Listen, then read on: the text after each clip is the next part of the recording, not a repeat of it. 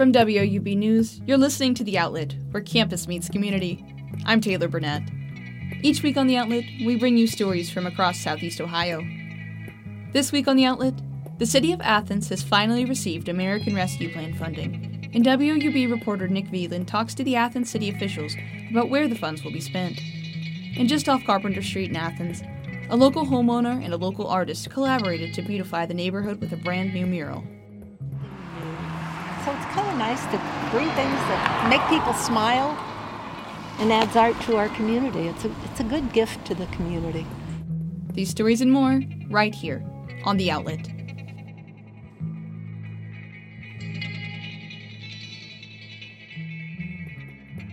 After a long period of waiting, the first part of the American Rescue Plan Act, or ARPA funds, have hit Athens.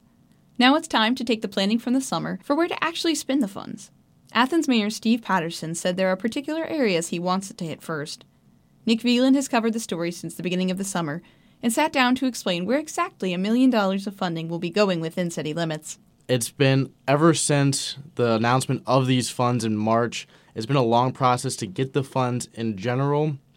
Now the city has got them, but kind of rewinding to the summer, they were supposed to get a lot more money, and then they kind of got slashed with that. So the city planning on this has been very tight, and it's just been really weird in a sense of now finally getting the money to finally like now appropriating the money to what they can possibly spend it on.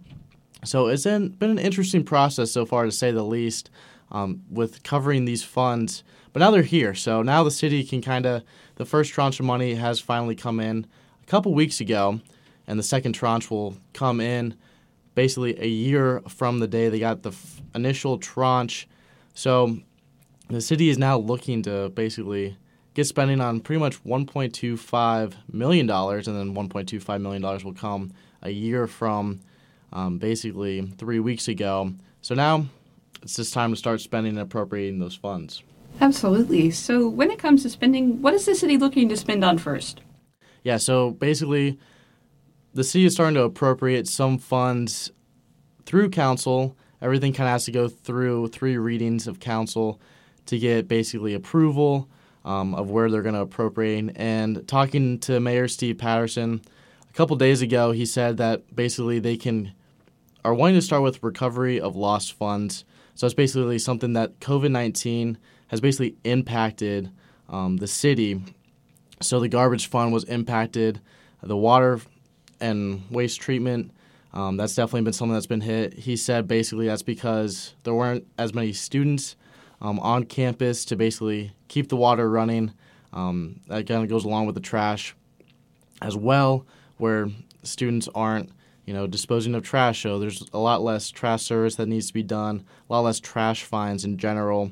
So those are kind of some of the things that took a hit during COVID 19 that really the city is trying to get at first.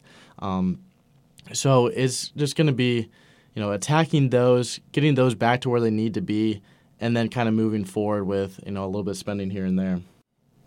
Gotcha. So after this, um, what can you see being spent on past the, just the initial spending? Yeah, and Steve Patterson, one of his big plans is the armory. Right now, it's kind of sitting as like a storage space at the end of Court Street, um, and that building has a lot of history, and he knows the history behind that building, and he, he hates seeing it as a storage space right now. So one of his plans, kind of moving forward with these funds, just because in the past, without you know getting this big chunk of money, there's now an opportunity to kind of revitalize that space into like a remote shared workspace. Is that's something that he really wants to do? Um, he really wants to kind of re innovate the conduit lines um, that kind of go down Court Street and kind of refiber all the city buildings so those are just kind of interesting projects that he's going to want to use the ARPA funds for to kind of revitalize, you know, some buildings and also some kind of broadband issues. And he also said that with the refibering, he can also add free Wi-Fi um, all down Court Street, which would be interesting to say the least um, for a city to give out free Wi-Fi. Um, but then also with that plan as well, um, he's able to see a possibility to kind of re-update the camera system. That's kind of all down Court Street and down Union Street. So a lot of interesting plans moving forward. Again, it's kind of in the slow process of starting to spend these money, this money, It's got to go through council approval, so that's a long process, but it needs to happen. Um, so it's, it's just going to be an interesting kind of process moving forward. Yeah, absolutely. Thank you for joining us, Nick. Of course, glad to be here.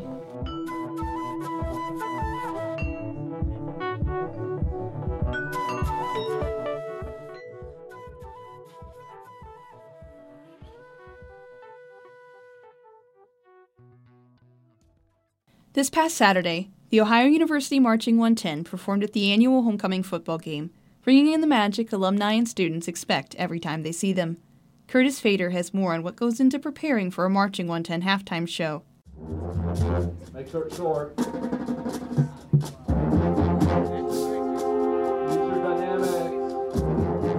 The Marching 110 is referred to by its fans as the most exciting band in the land, dazzling crowds with great music, dance breaks, and unique popular themes every Ohio football home game. The ability to put amazing shows together starts long before the band hits the field. Once the band members make the cut after auditions, they get right to business. Drumline section leader Josh Green went into detail about the first days of practicing with the 110. Once you show up during training week, you have the first couple days to kind of learn our marching style just because our style is so unique from any other college band out there that it takes time to learn the right technique for, for our kind of marching. So we usually break down things um, and do like some conditioning as well. The 110 employs athletic trainers for fitness and recovery, keeping the band healthy and ready to perform. Once the regular season hits, it's up to Dr. Richard Suk and the 235 students to create a new show for every home game, sometimes leaving them to learn new music, formations, and choreography in just one week. How do they pull it off? By working hard, rain or shine, practicing for hours Monday through Friday, with additional rehearsals conducted until the staff is satisfied, in addition to the students practicing extra on their own time. Sophomore sousaphone player Dylan Westmeyer goes through his typical week schedule leading up to game day. We have like sectionals every day. We have uh, convo on Thursday nights. So after our normal Thursday night practice, we have an extra practice from seven, uh, or no, from nine until whenever the directors are happy with what we're doing. So it can go, it can go late. Uh, ours haven't gone terribly late. I think the latest we've gone out is about midnight. Upperclassmen have said that they've gotten out around 3 a.m. some weeks. All of the 110's work throughout the week comes to fruition with a very busy Saturday, with the band meeting five hours before kickoff to prep and play pregame tunes before they take the field to perform the halftime show. Freshman tenor drums player Landon Scott described the emotions of performing on the big stage. It's a mix of like excitement, uh, anxiety, just like everything all at once. Because for me, one of the best parts of stepping onto the field is seeing like the reaction of the crowd and like the smiles that um, I that we put on their faces. Um, but I just want to make sure I'm giving well 110%. The Marching 110 will perform again Saturday, October 23rd, when Ohio football hosts the Kent State Golden Flashes. Reporting for the outlet, I'm Curtis Fader. As many students know, you can catch the 110 at their weekly concert. Oh, right. It's also known as the OU football game.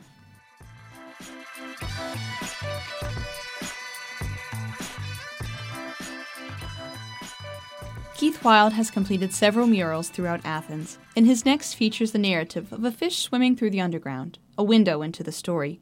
Will Price has more on his latest project on Carpenter Street. I can't stand it anymore. That's Carol Alt, and she's talking about the bland gray retaining wall that's on her property at 42 Carpenter Street. Enter Keith Wild, a local artist who has completed several murals around the community. He's collaborated with Alt on his longest project yet. Alt says she sought him out after he finished a mural on State Street. And after he did the Kindred Market one, there it is, kwild.com. It's like, now I know how to get a hold of him. And so I contacted him to see if he might be interested in a project, and we came over and sat right where you and I are, right across the street, and started talking. The mural catches the eye of many people who pass by. It's about 40 feet long, according to Wild, and features a narrative for the viewer to follow. In it, a fish tries to go upstream, interacting with a number of different creatures along the way. The rich blues and electric greens pop out, along with the orange fish and the blue background that bleeds into purple as you go from left to right. But all the colors there now weren't always there. Wild says the first few days of the work were the hardest. When you start, the first things you do probably make things look worse. So, I mean, you're excited about this project, you feel grateful to have the work, and the first things you do is maybe like clean the wall, and, and now it's just shredded paint. And that looks horrible. Alt's seen almost every day of the process. She says that even weeks into the project, she still feels a sense of joy when she sees it. It, it just makes me smile every time I see it. It's really exciting to see it come together. This is the first time Wild has made a mural with a narrative. Alt says the inspiration came from a famous musical. And then I also sent him a link to uh, Pool, which is a song from Seussical the musical. And that's when Keith came up with the idea of the Chinese folk story about the fish trying to make it upstream. For Wild, his favorite part of the project is that the significance of it is still developing to him. I'm still in that process of discovering what is the significance of this story that we're telling. And I think that's probably my favorite part at this point. And for Alt, she has one word that describes her favorite part. And the word is detail. She described a few of her favorite elements. Just the little snails they are when they're getting ready to put a coin in the slot of the gumball machine. And in the next panel, out pops this fish, and their faces are like, whoa, what just happened? So it's those details that I just think are incredible. Alt's lived in Athens since the 1970s. She says sharing this work with the community is special for her. So it's kind of nice to bring things that make people smile and adds art to our community. It's a, it's a good gift to the community. Wild recalled seeing a mural in Athens for the first time and the impact that had on him. And I remember when that mural went up and I was stunned. I come from a very small town. I was like, I live in a town with a mural. And I was so excited. Uh, I thought it was neat. I thought it said that we were adventurous people, people that did exciting things. And it felt like community pride in that regard. And being a part of that now is what inspires him. So now that I get to do it and make other people feel that, I think is really amazing. Um, and I hope all the murals, well done, create at the very least a sense of dignity and pride that we are doing interesting things here. Our town, despite being small, punches above its weight in creativity. Um, and then each mural um, brings forth a message and an idea that hopefully we can also be proud of or aspire to and that I get to be part of that and part of that public conversation is a huge honor. For the outlet, I'm Will Price in Athens. Nelsonville's week long population recount has finally come to an end. WOUB's Ben Schwartz has followed city officials to Columbus this week to capture the final step in the process, delivering the results to Ohio's capital. that your municipality has a population of more than 5,000 persons. Accordingly, I am sending you a proclamation of city status as required by Ohio Revised Code. Section Nelsonville remains a city in the eyes of Ohio's state government. The city's auditor, Taylor Sappington, hand delivered their new population numbers to Ohio Secretary of State Frank LaRose Tuesday morning where the city's new population of 5,373 residents was confirmed by a proclamation from LaRose shortly after delivery. The ability to even begin counting their own population comes from an obscure 1953 state law, a law which Sappington believes helped the city count everyone. Though the statute is vague and probably, you know, from years ago, one of the things I like about how it was designed was it required city to kind of delegate authority to this committee who then brought in all these people from their separate corners. So it was kind of designed perfectly for a city uh, our size because it brought everybody in. Uh, it wasn't just one or two people doing everything. And we don't get a lot of opportunities to see everybody work together like that. Effective since October of 1953, Chapter 7 of the Ohio Revised Code states cities may direct their auditor to, quote, make an enumeration if facing a downgrade from city to village status. As a result, LaRose's office simply took a look at the count submitted by Sappington, made sure everything was filed properly, and issued a proclamation securing Nelsonville's city status through at least the next census. It's a it's a ministerial process for us. We don't have like a group of auditors that then go out and check their work. That's not what the law lays out. Uh, they have stated under you know uh, again uh, under uh, under law that, that they have over 5,000. They've given us the or they are giving us the evidence of that as we speak. Um, and again, there's not some sort of a uh, investigative effort that we undertake then to double check their math. Uh, again, when you state in an affidavit that this is factual, then you're, you're uh, expected to be speaking the truth. And of course, we believe that they are. LaRose's ministerial process took just around 20 minutes to complete before returning with the proclamation. LaRose added he's happy for the city, noting it can now get back to work on issues facing the community. Reporting for WOUB News, I'm Ben Schwartz with The Outlet. Nelsonville will now remain a city under Ohio rules until at least 2030, when the next census is set to happen.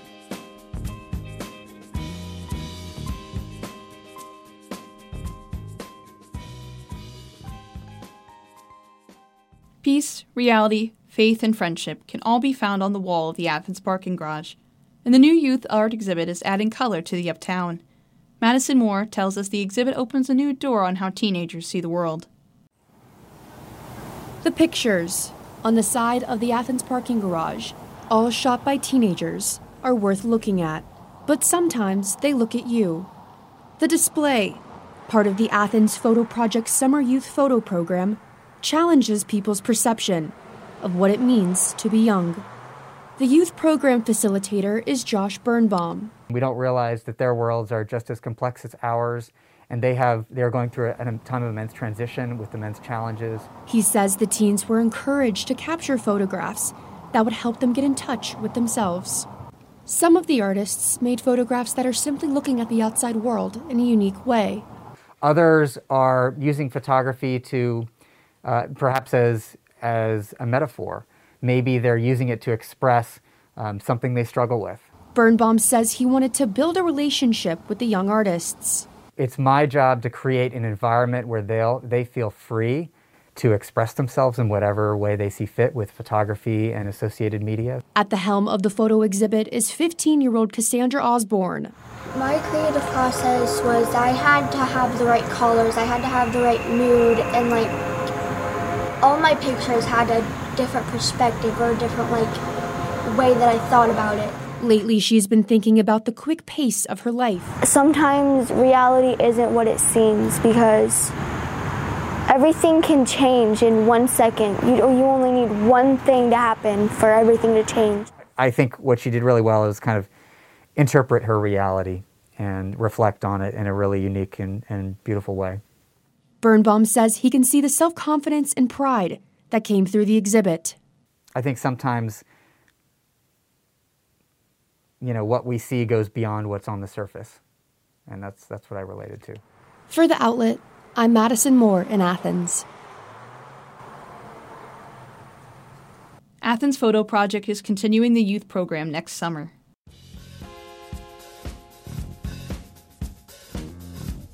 Hello, everyone. My name is Julia Howell, and I'm going to be joining you here on The Outlet once a week to discuss and break down some complicated governmental processes and procedures that are currently happening in our national government that will affect us right here in Southeast Ohio. Today, I'm going to be talking about e cigarettes, or what some people know as Juuls or Vuses. These were originally created with the intent for being an alternative for those who are addicted to nicotine or cigarettes what ended up happening was these e cigarettes did indeed help a population who were addicted to nicotine, but it also attracted a younger population, like high schoolers and college kids, to these still dangerous products. The FDA has worked for a long time to figure out how to regulate these products, and one way they have done that is through whether or not certain product companies are allowed to market these e cigarettes.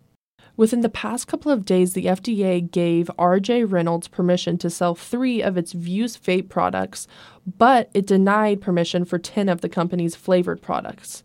Many of the flavored products that were in the market have been denied by the FDA as not safe and have not been able to be marketed because it is proven that it attracts these younger generations who are more at risk, such as high schoolers and college kids.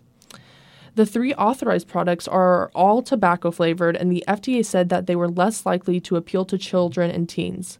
The agency emphasized in a statement that the authorization does not mean the products are safe or FDA approved. It simply means that these companies are allowed to market these products. It went on to say the approved vape products could benefit addicted adult smokers who switch to e cigarettes, and this will either completely or significantly reduce cigarette consumption. Finally, the agency reiterated that all tobacco products are harmful and addictive, and those who don't use them shouldn't start. The FDA is allowing marketing of these new tobacco products because, and I quote, they determined that study participants who used only the authorized products were exposed to fewer harmful and potentially harmful constituents from aerosols compared to users of combusted cigarettes. This is pretty complicated government language for saying that while the FDA realized there's major risks for young people getting addicted to nicotine, they also see the benefits of those who are currently addicted to tobacco transferring to e cigarettes instead of smoking traditional cigarettes. So now, when we see marketing for e cigarette companies, we're going to see less enticing flavors such as fruit punch or mango, and we're going to be seeing mostly tobacco flavors. This is in hopes that people who are addicted to tobacco will be more interested in getting these products in hope of recovery from nicotine addiction and will be less enticing to audience such as college kids and high schoolers. That's it for Government Breakdown with me, Julia Howell. Have a great week. That's all we have for you this week. Thanks for joining us. The Outlet is produced each week by me, Taylor Burnett.